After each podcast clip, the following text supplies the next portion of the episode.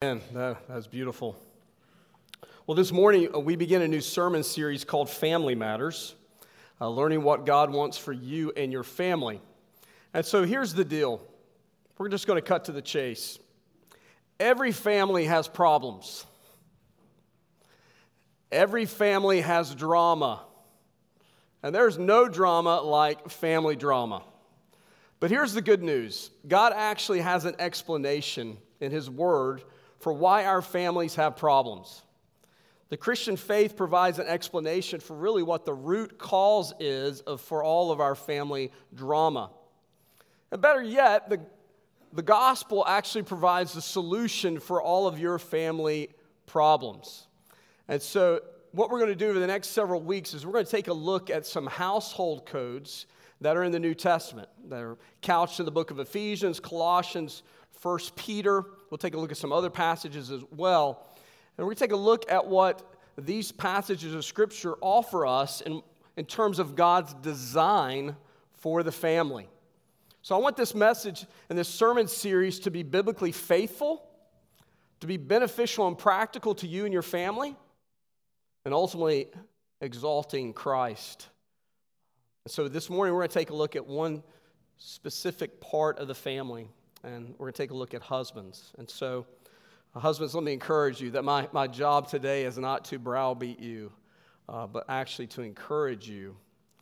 And as I'm talking primarily to the men, uh, the women and children are welcome to listen in, as there will be insights and nuggets of truth for you to chew on as well. So, this morning, if you have a Bible, turn to Ephesians chapter 5. If you don't have a Bible, guess what? You can g- grab a red Carilion Bible. Carilion Red Pew Bible. Isn't that right, Ella Claire? A Carilion Red Pew Bible. She told me that's the color of our Pew Bibles. Uh, you can turn to page 979 in our red Carilion, Carilion Red Pew Bibles, and we will read along together this morning. Ephesians chapter 5, verses 25 through 33 to get us started this morning.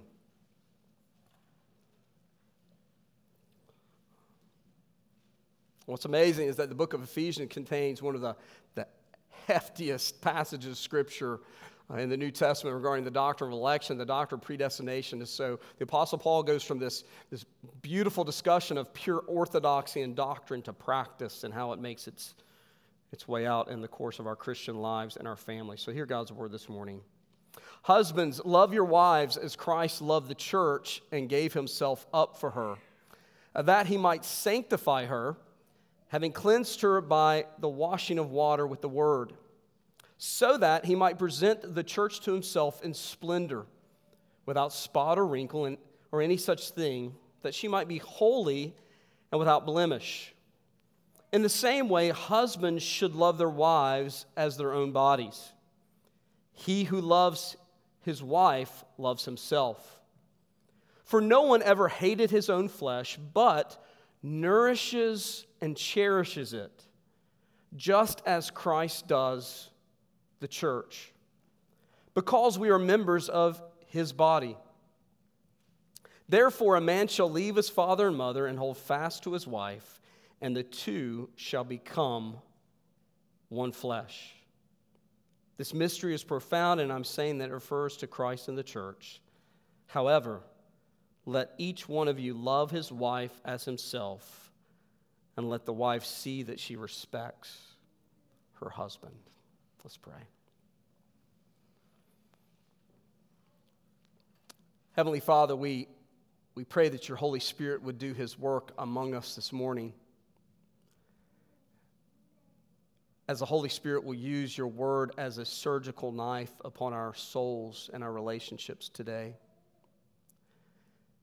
May we not feel poked or prodded, but may you simply slice and cut to heal, not to harm.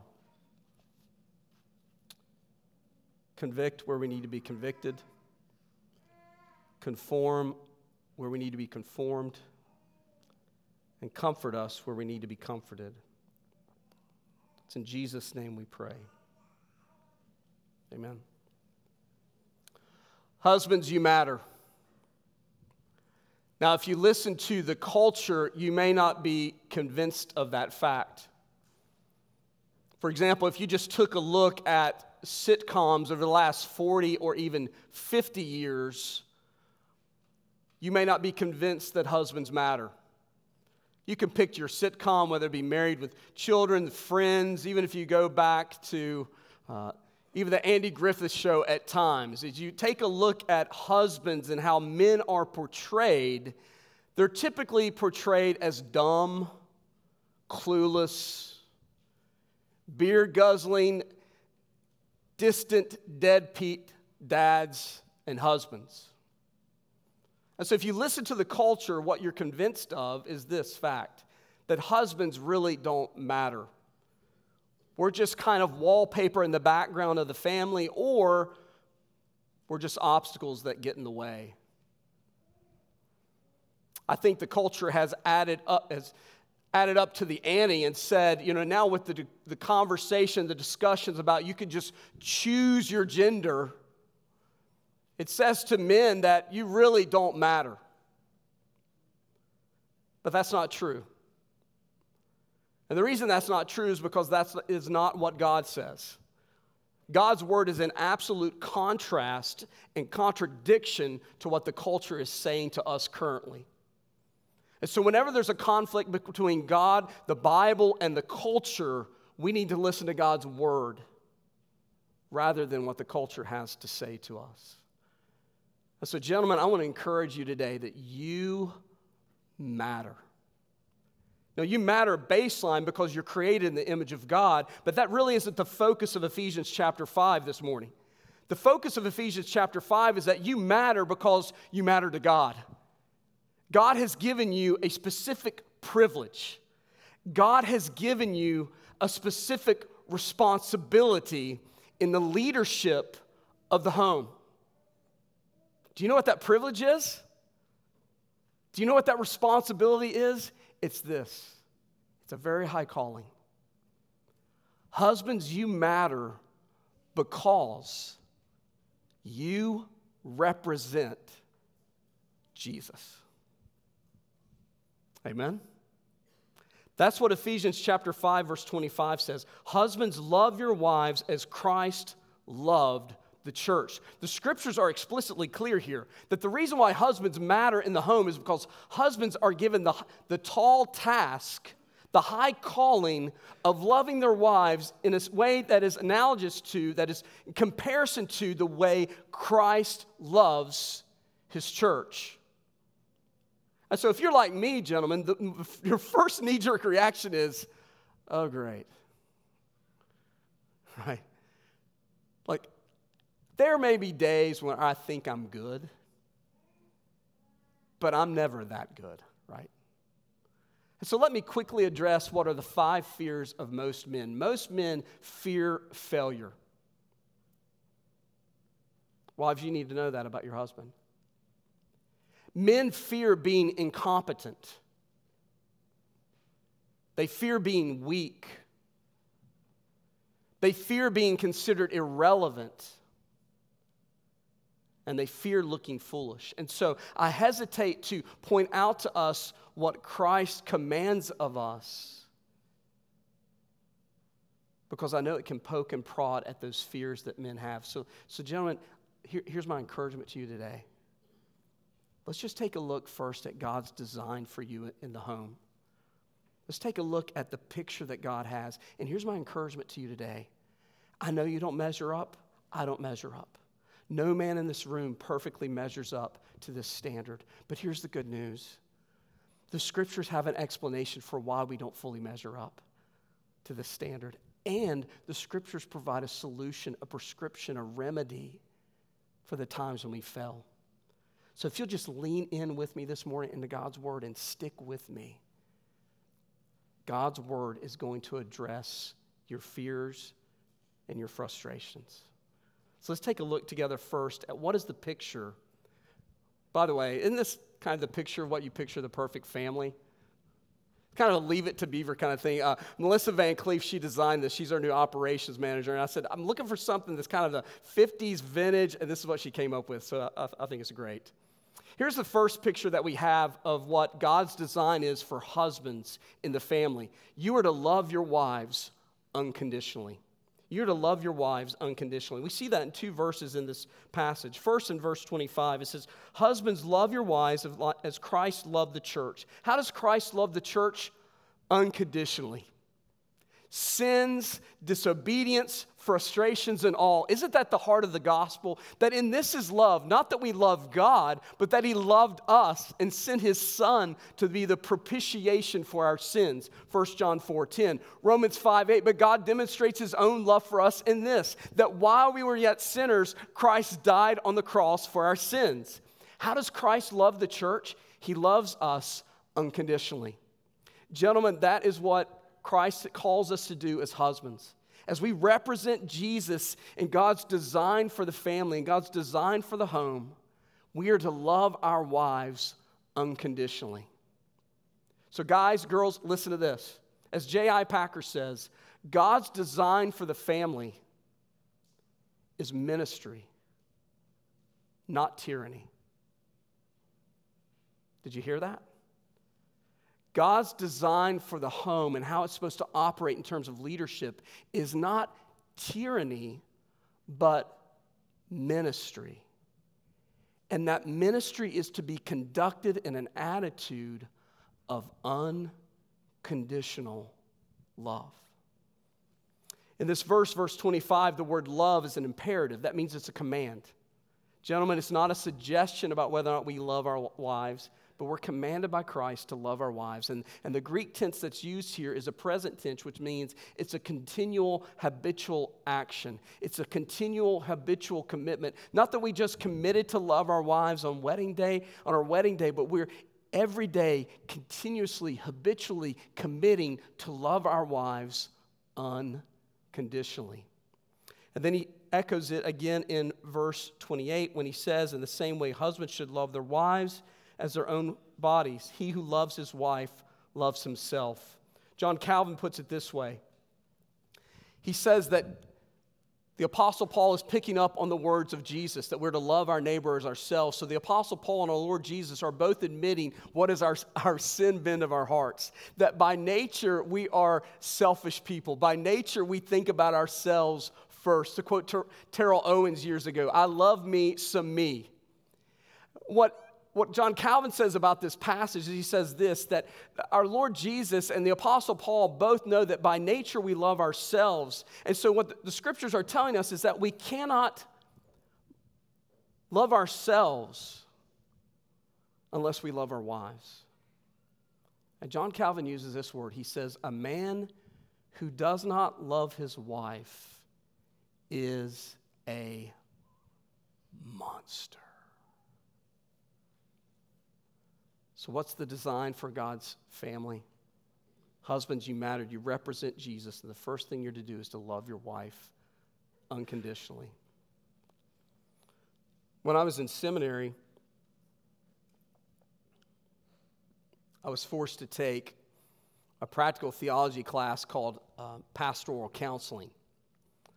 And I took that class by Dr. Frank Kik, who was one of my favorite professors. Uh, grew very close to him before he passed. Many of you may know that name Kik because Frank Kik's father was Marcellus Kik, who was the editor of Christianity Today for many years. In our pastoral counseling class, uh, Frank Kik was going through these household co- codes, and he was in the book of Ephesians one day as he was lecturing, and he, said, he made a comment that offended every man sitting in the room. As he looked at us and he said, You know, gentlemen, we're all ministers in training. He said, You know what the problem is with you and your, your, your relationship with your wife? Here's the problem most of you are still in lust with your wife, you're not in love with your wife. It offended me. I was one of the the men in the class that argued with Frank Kik about that fact. And I said, How dare you say that? We all are committed Christians. We're all committed to our wives. And how in the world can you say that, that we're more in lust with our, with our wives than in love with our wives? And then he asked me, He said, How long have you been married? I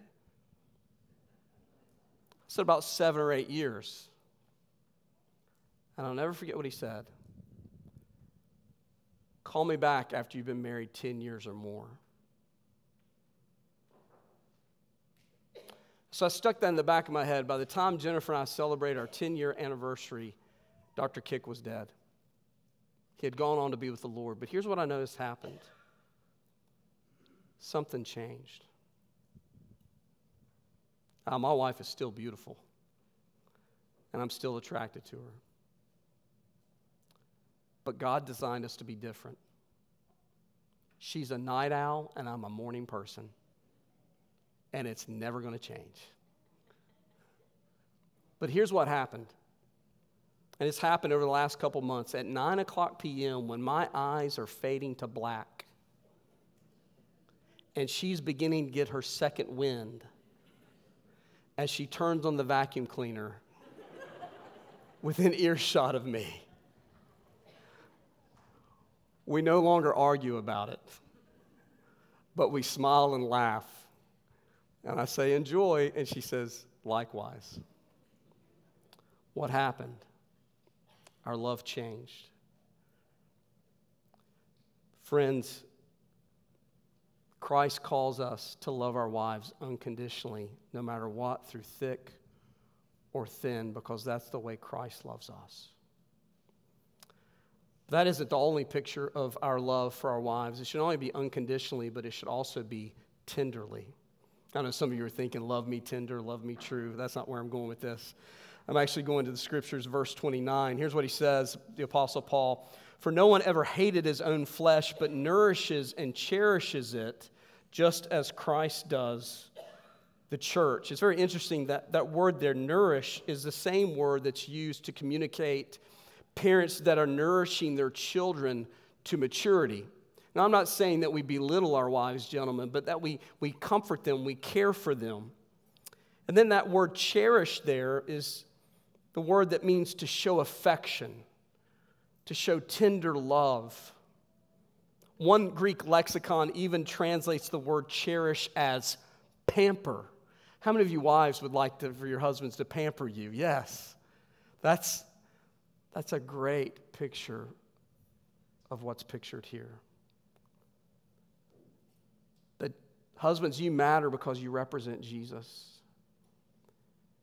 And how does Jesus treat his church? He pampers her. He gives us the sacraments that are visible signs of the gospel truth. He gives us the Holy Spirit that lives and indwells within us, that comforts us as we grieve. He pampers us by giving us brothers and sisters in Christ to know that we're not alone in this Christian walk. Our Lord Jesus pampers us. Gentlemen, not only are we called to love our wives unconditionally, but we're called to love them tenderly.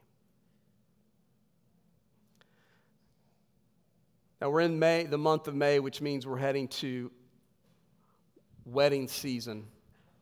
By the way, I don't enjoy doing weddings. I'll tell you the reason why sometime, another day. But if I agree to do your wedding, know this I love you. Okay? If I agree to do it, I, I love you. But I'm going to give you a, a case for why I think you should have traditional vows in your wedding. Now, this is Tanner not the Bible, so understand that I'm giving you my opinion. And if you wrote your own vows, I'm not judging you, I'm not yelling at you. you. You had your own prerogative, okay? So this is just perfectly my opinion, although I think there's a biblical foundation for it.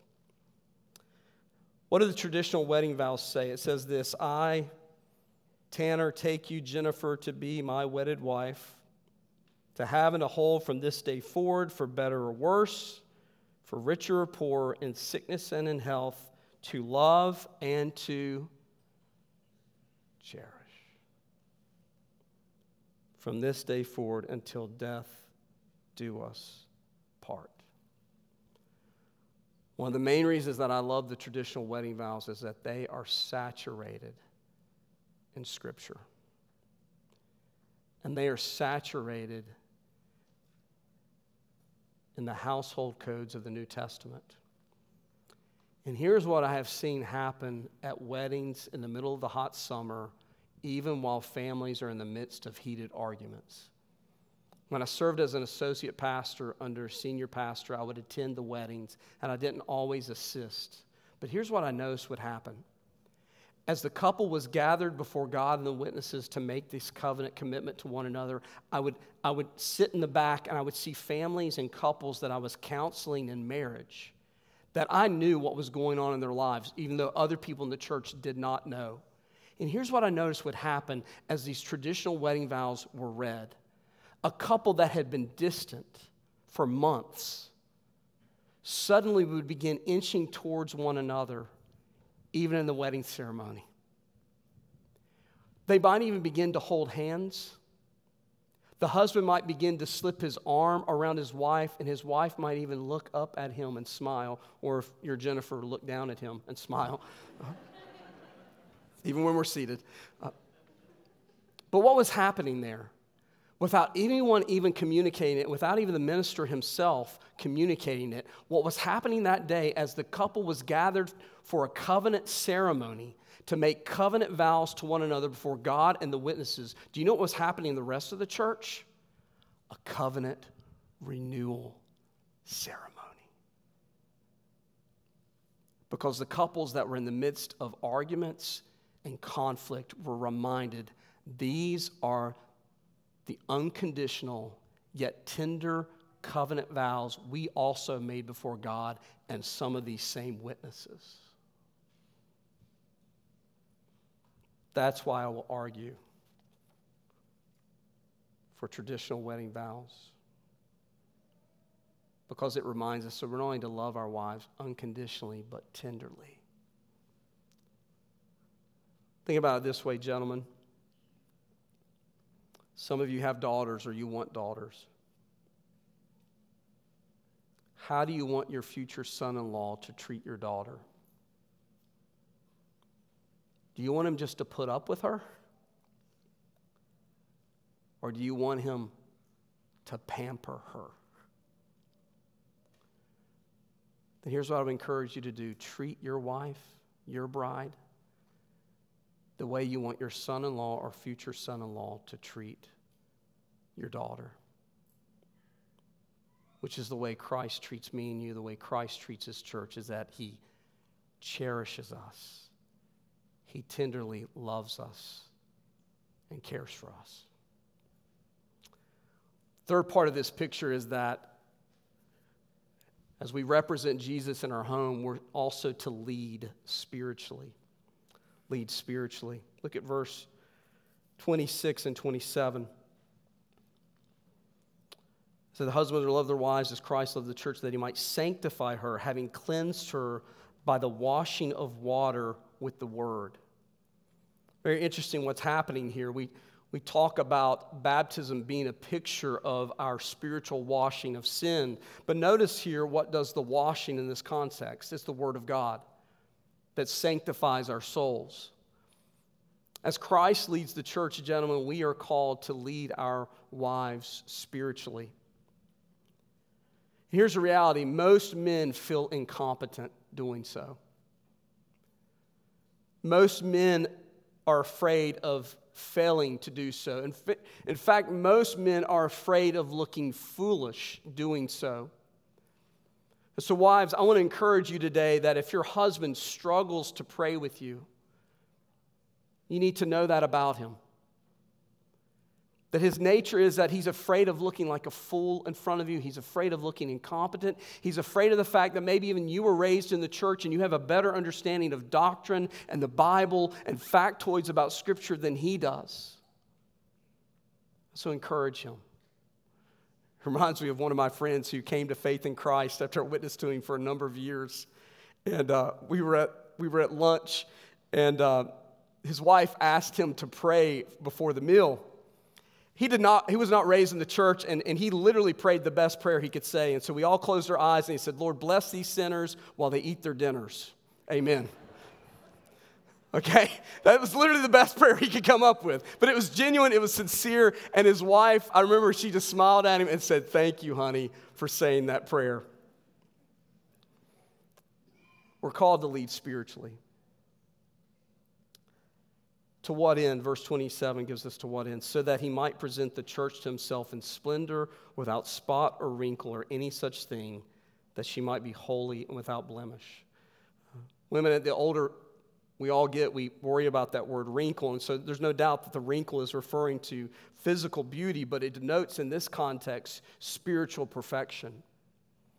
How many of you have ever heard of the book called Sacred Marriage by Gary Thomas? Anybody ever hear of that book? Okay, just, okay, me and Bo. Uh, me and Bo Rollerson have heard of it. But uh, well, we did a study through that book a number of years ago. One of the churches I had the privilege of serving. And I'll never forget, like, there was almost a revolt in the church over the book. Okay, because it, it, took a look at Ephesians chapter 5, verse 27. And here's what the whole premise of the book is that maybe God gave you marriage not to make you happy, but to make you more holy. Yeah, a lot of people came week one. Week two, attendance dropped significantly. But here's what they didn't stick into the marriage class to see. As that God makes, as God makes us more holy, in our walk with Him, as God makes us more holy in our marriage relationship, guess what one of the byproducts is? We become more happy. We become more content. So, gentlemen, I want to encourage you to lead your house spiritually, and you don't have to pray for hours on end. We have these little today devotionals that are placed either in the narthex or down near the office complex. And I would encourage you just to take that and read it to your family, either in the mornings or in the evenings, or maybe just over the dinner table before everyone breaks and runs to do their homework and their hobbies. If you don't have that, you can go see a wonderful fine Christian bookstore in the area that will point you to the Jesus Storybook Bible. That's a great, great storybook Bible that will teach you more about how Jesus is in every page of Scripture than any other tool I've ever seen. I know you're afraid of looking foolish, being incompetent, looking like a failure. But I'll quote one of my uncles who says this Nothing beats a failure like a try. Better to try and fail and learn than to fail to try at all. And notice how our Lord Jesus leads us spiritually in the scriptures. As Thomas had doubts, did Jesus scold Thomas? No, he said, Come. And he comforted him and said, Look at the nails in my hands and in my feet and in my side. As Jesus led Peter spiritually after his resurrection, after Peter had denied him three times, notice how gracious our Lord Jesus was to Peter, that he, he, he baked, he made Peter breakfast on the beach and invited Peter to sit down with him and to eat. So, our Lord Jesus is going to be gracious to you men as you seek to lead your home spiritually. He will be far more gracious with you than you perhaps will be with yourself. Which leads us to the last way that we are to represent Jesus, and that is to lead sacrificially. Look at verse 25. It says, Husbands, love your wives as Christ loved the church and gave himself up for her. How did Jesus lead his church? Sacrificially. He did not hesitate to die for her. What's the famous saying from the, the Titanic when it went down? Women and children first in the lifeboats. Gentlemen, if we're going to represent Jesus, we need to only lead our homes by loving our wives unconditionally and tenderly and leading them spiritually, but we need to be willing to lead sacrificially. That's what Christ did.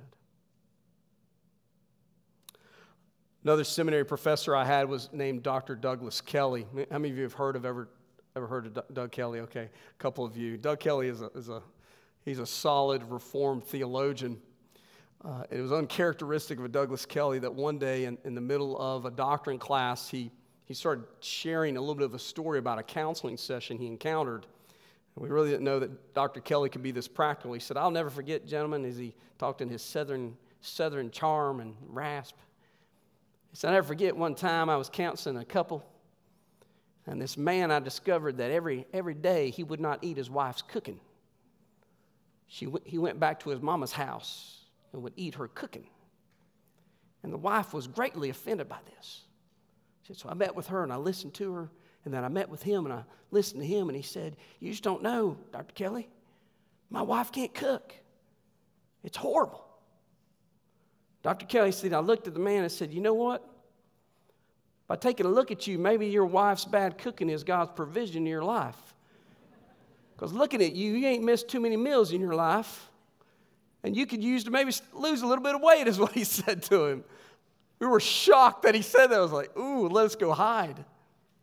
But what was the point that Douglas Kelly was making to that man? It was this you're to lead your home, even if you lead sacrificially. And he said, made this point if you're not willing to suffer through a bad meal, then there's no way you're going to measure up to what Christ is ultimately calling you to do in leading your home sacrificially. So, gentlemen, this is the picture of what Christ has for you in your home as you represent Jesus. But where's the problem? I'm so glad you asked. The scriptures are very clear about where the problems in our marriage come from. We have to go all the way back to the garden, into Genesis chapter 3 in the fall. You see, the, the Bible, the Christian faith, provides an explanation for why there are problems in our marriages. It all comes as a result of the fall. Remember, God made a covenant with Adam and said that if you are perfectly obedient to me, you will, you will receive eternal life and your posterity will receive eternal life. But if you eat from the, the tree of the forbidden fruit, if you eat the forbidden fruit from the tree of knowledge of good and evil, then you will surely die, and so will all of your posterity uh, die as well. That, that your relationship with me will be broken, it will be fractured, and physical death will enter the world. Well, we don't have time to re- rehash all of Genesis chapter 3, but what we do have time to take a look at is Genesis chapter 3, verses 10 through 12. At this point in, in history, you notice that this is not just an explanation, this is a historical explanation for why there are problems in our marriage. After Adam makes a sin of commission and eats of the forbidden fruit, what we understand is that immediately he begins to experience shame for his disobedience, shame for his sin, and he understands that he's naked and he begins to hide from God. And so this is the exchange between God and Adam. And he said, I heard the sound of you, Adam's talking to God, I heard the sound of you in the garden and I was afraid because I was naked and I hid myself. I love this question. And God says to him, Who told you that you were naked? Have you eaten of the tree of which I commanded you not to eat? The answer is what? Yes. But then notice how, how Adam responds. The man said, The woman whom you gave to be with me, she gave me fruit of the tree and I ate. So, what is the problem with most of our marriages, gentlemen? I'm not saying this to browbeat you, but we need to understand what our sinful tendency is. Our sinful tendency after the fall is not to accept the beautiful responsibility God has given us in marriage to represent Christ, to represent God as good stewards of the family He's given us. But our tendency is to hide, to blame shift, to point fingers. What does Adam say? It's that woman. But not only, not only does Adam blamed the woman, he blames God. It's the woman you gave to be with me. God, it's, it's your fault and it's her fault because you gave her to be with me and then she gave me the fruit.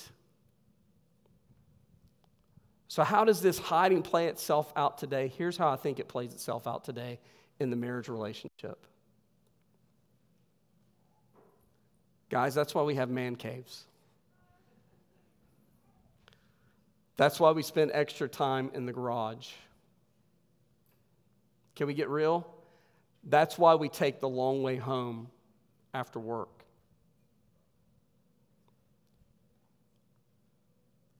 That's why we may not have to stay after work a little bit longer, but we will.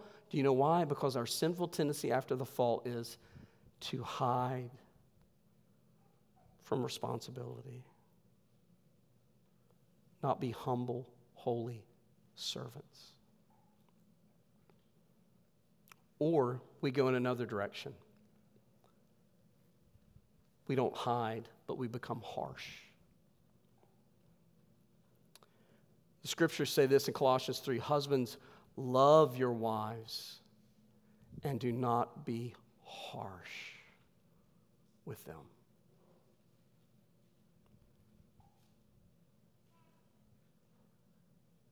Man, I tell you what, I can snap at Jennifer a lot more quickly than I can snap at a woman in the church.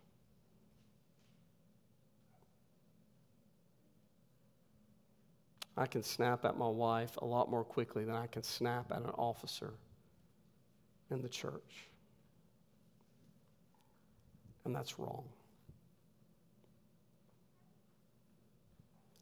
So, gentlemen, you need to recognize, and wives, you need to recognize that overall your husband's going to have a tendency to go in one of these sinful directions in his leadership at home. He will either have a tendency to want to hide from the leadership responsibility God's given him, or he'll feel like he's got to muscle up the strength and be harsh. But for most of us, we do both. For example, when it comes to kids, dirty diaper, hide. Right? Homework, hide. Finances, be harsh. I'm told that Dr. Ball, one of my predecessors, said this in premarital counseling that changing diapers is the responsibility of both parents, not just the wives. So, gentlemen, what's, what's your tendency? Do you recognize it? Is your tendency to hide or be harsh? But there's a solution. Here's the prescription that the scriptures give us. Gentlemen, if we're going to represent Jesus, then we need a relationship with Jesus. That's that simple. If you're going to represent Jesus, then you need a, a relationship with Jesus. None of us measure up to this standard perfectly because none of us are Jesus. But as we grow in this relationship with Jesus, we should be growing in our leadership at home as well. There's something that we were doing this year that terrified me. We were going through a discipleship curriculum called the Journey Group. And for about four weeks of it, we were in a section on marriage. And we were in this passage of scripture of Ephesians chapter 5, and it asked one of the questions it asked us to answer, we wanted to answer honestly, was if you're going to give yourself a grade on 1 to 10, how you do in this Ephesians chapter 5 way of loving your wives, and Colossians 3 of not being harsh with your wives, what grade would you give yourself? So I'll be honest with you, I gave myself a grade of about 5 to 6, with 1 being not so swift, 10 being perfect. I was like, mm, about a 5 or 6 as we were getting ready to meet as a discipleship group, I felt like the Holy Spirit was just kind of nudging me to ask Jennifer about what she would think about that answer. I was terrified. And I thought, you know, if I ask her this question, I can't be defensive. I can't defend myself. Like, I just got to take it on the chin. So one day we were sitting there, we were eating at, at, at the dinner table, and I, I, told Jennifer about the question, about the passage. She said, I'm familiar with the passage. She understood the question. And I said, I just want you to be honest with me, babe. What, where do you think I would measure up 1 to 10? She said about 7 or 8. I was like, Is there something you want? and so we had a conversation. I said, Well, why? Because I know how I know my tendencies, I know my failures. And this is what she said to me. Honey, I know you're not Jesus and I know you fall far short of that goal. She said, But we've been married 20 years, and I know firsthand how far you've come. That's a picture of grace in marriage. So, friends, gentlemen, the key is if you're going to represent Jesus, you need a relationship with Jesus. And if you're going to grow in your leadership at home, then you need a growing relationship with Jesus. And that's what we want to provide you here at Bartow ARP Church. Through Sunday morning worship, through discipleship opportunities, through discipleship relationships we want to provide you with opportunities where you can have a growing, vibrant relationship with Jesus. That, my friends, will make all the difference in your life and your relationship with your wife. Let's pray. Heavenly Father, we thank you that you assure us that if we confess our sins, that you are faithful and just to forgive us of our sins and to cleanse us from all unrighteousness. So, Lord, help us as men here at Bartow ARP Church to be men who repent quickly and repent frequently. It is in Jesus' name we pray, and all of God's people agreed, saying, Amen.